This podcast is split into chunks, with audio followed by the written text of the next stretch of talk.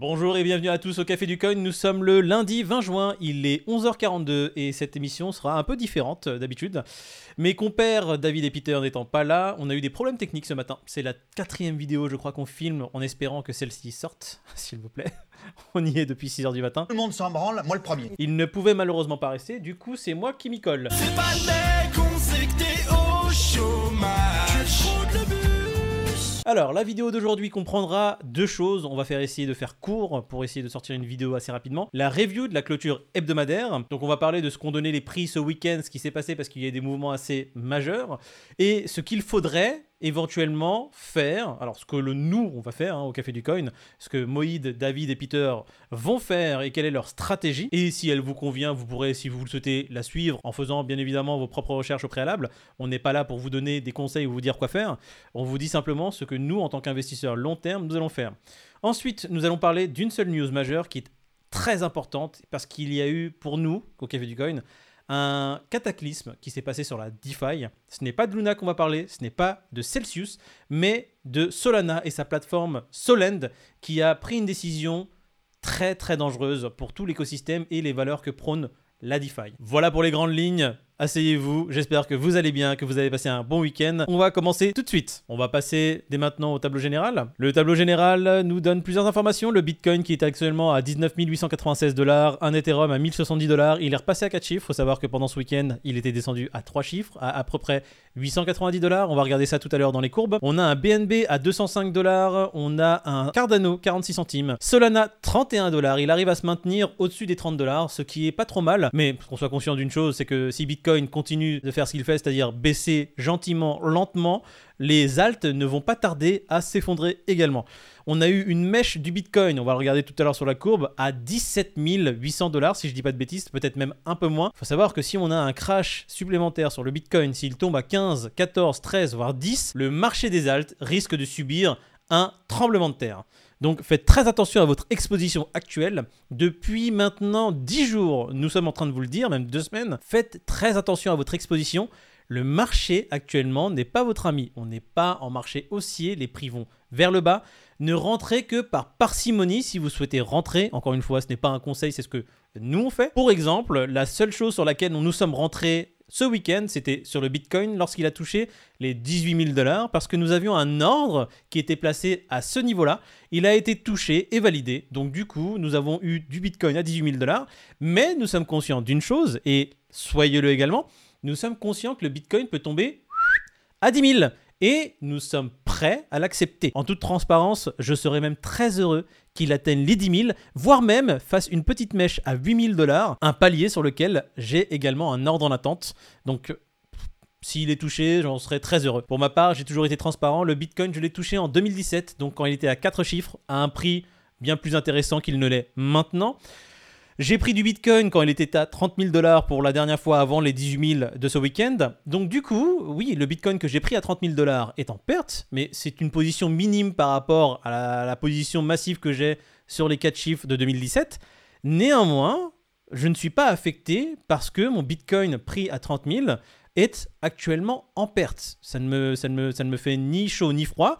Je suis plutôt heureux de me dire que nous aurions peut-être statistiquement une infime chance à ce que le Bitcoin vienne retoucher des 8000, peut-être même 7000, voire 6000 dollars. Ce serait magnifique. Ça nous permettrait, à ça permettrait déjà aux nouveaux qui sont un peu, euh, on va dire, à tâtons, pour qui les prix sont très très chers, de rentrer sur un marché euh, déjà qui a été épuré, on va dire, des weekends.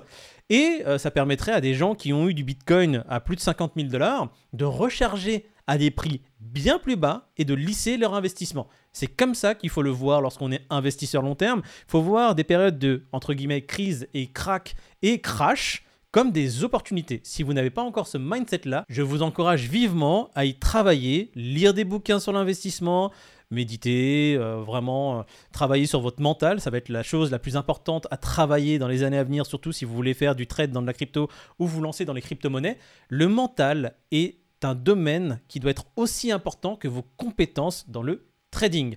Allez, on continue. On va passer directement aux courbes. On voit un Bitcoin, on est en hebdomadaire, qui a fait une clôture hier un peu au-dessus des 20 000 dollars. C'est assez surprenant, sachant que le petit coquin, pendant ce week-end, il nous a fait une belle mèche, le Bitcoin, une belle baisse aux alentours des 17 600, avant de repartir à la hausse et revenir aux alentours de 20 400 dollars. Alors, il y avait une histoire très intéressante sur Twitter. Il y avait énormément de positions short qui ont été lancées lorsque cette baisse a commencé de façon un peu plus significative. C'est-à-dire que lorsque le Bitcoin s'est retrouvé, je crois, aux alentours de la nuit de vendredi à samedi, même vendredi aux alentours des 19 500, il y a d'énormes positions short qui ont été mises en place sur le marché. Et ces positions short étaient en liquidation très proche des 19 500. Il semblait que si les prix repassaient au-dessus des 20 300, 20 400 dollars, toutes ces personnes étaient liquidées. Et du coup, au Café du Coin, avec David et Pete, on en avait parlé, on s'est dit, mais euh, les market makers peuvent simplement jouer avec ces personnes-là et prendre toute leur liquidité. Ces personnes-là, ils vont se faire liquider, ils ont juste à faire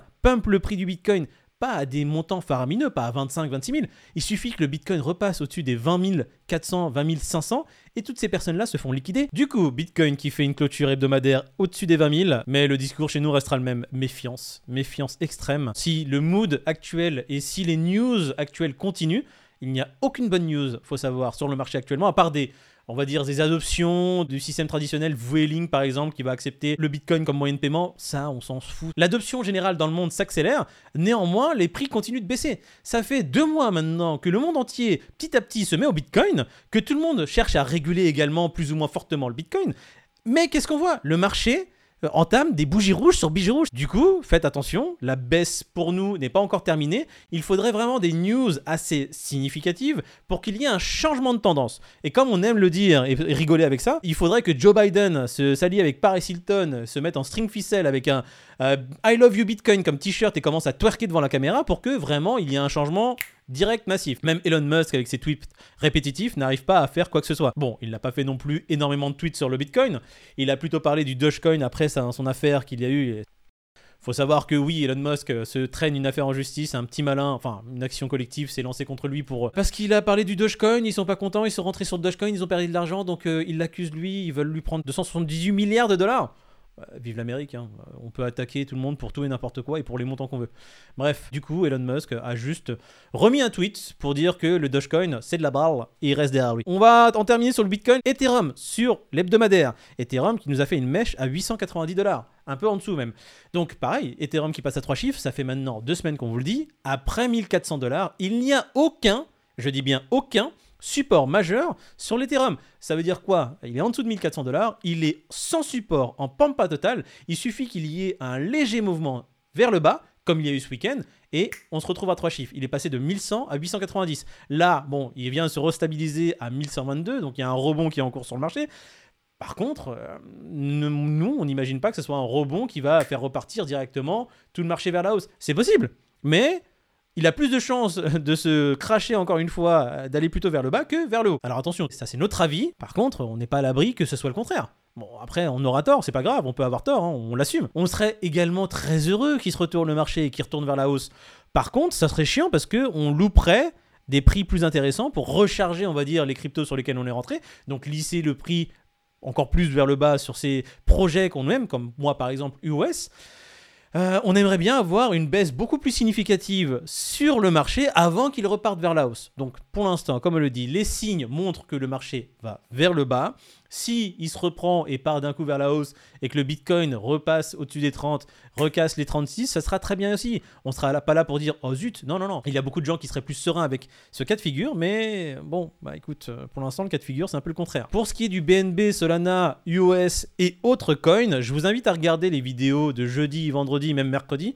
Euh, il n'y a rien de nouveau, on va pas répéter à chaque fois les mêmes choses, on va essayer de faire une vidéo un peu plus courte que d'habitude. On va passer directement aux news, on va bypass le Crypto Grid, il est à 9. Voilà, extrême peur. Qu'est-ce que vous voulez dire de plus? On est en extrême peur maintenant depuis plusieurs semaines, et moi j'ai plus de blagues sur le Crypto Grid.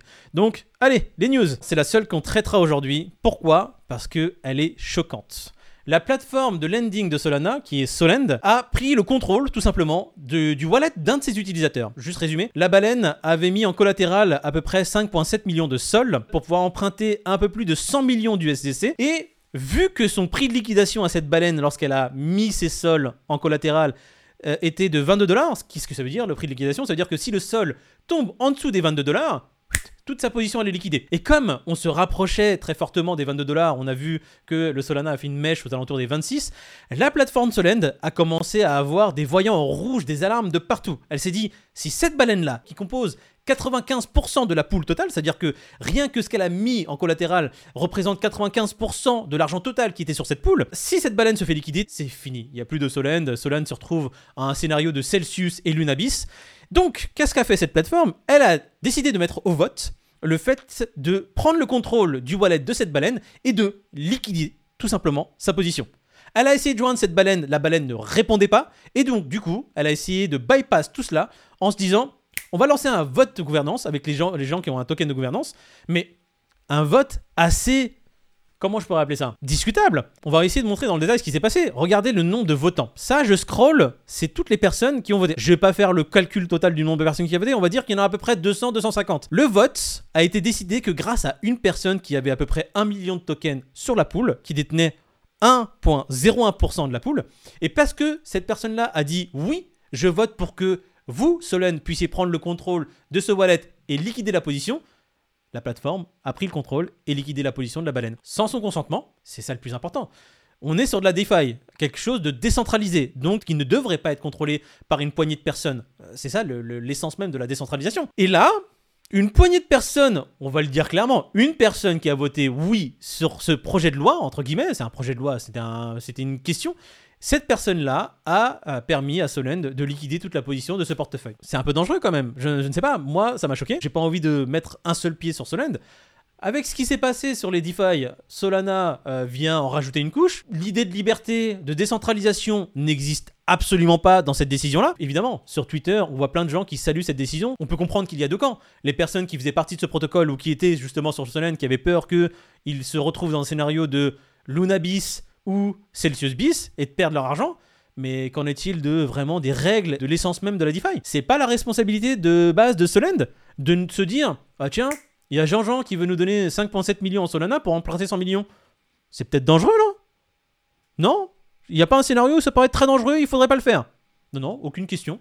Eux, ils se sont dit, bon, bah écoute, on l'a laissé faire, on était en roue libre, et maintenant que ça devient un peu dangereux, euh, on va essayer de... Ouais, on va essayer de limiter les risques. hein. Euh, on le dégage On le dégage. Voilà. C'est pour moi le résumé de ce qui s'est passé. Pour moi, quelque chose de très dangereux. Et ouais, ça donne pas envie d'aller sur Solend, hein, messieurs. Et ni sur la DeFi en ce moment. Parce que si Solend se permet de faire ça, imaginez ce que les autres peuvent se permettre de faire.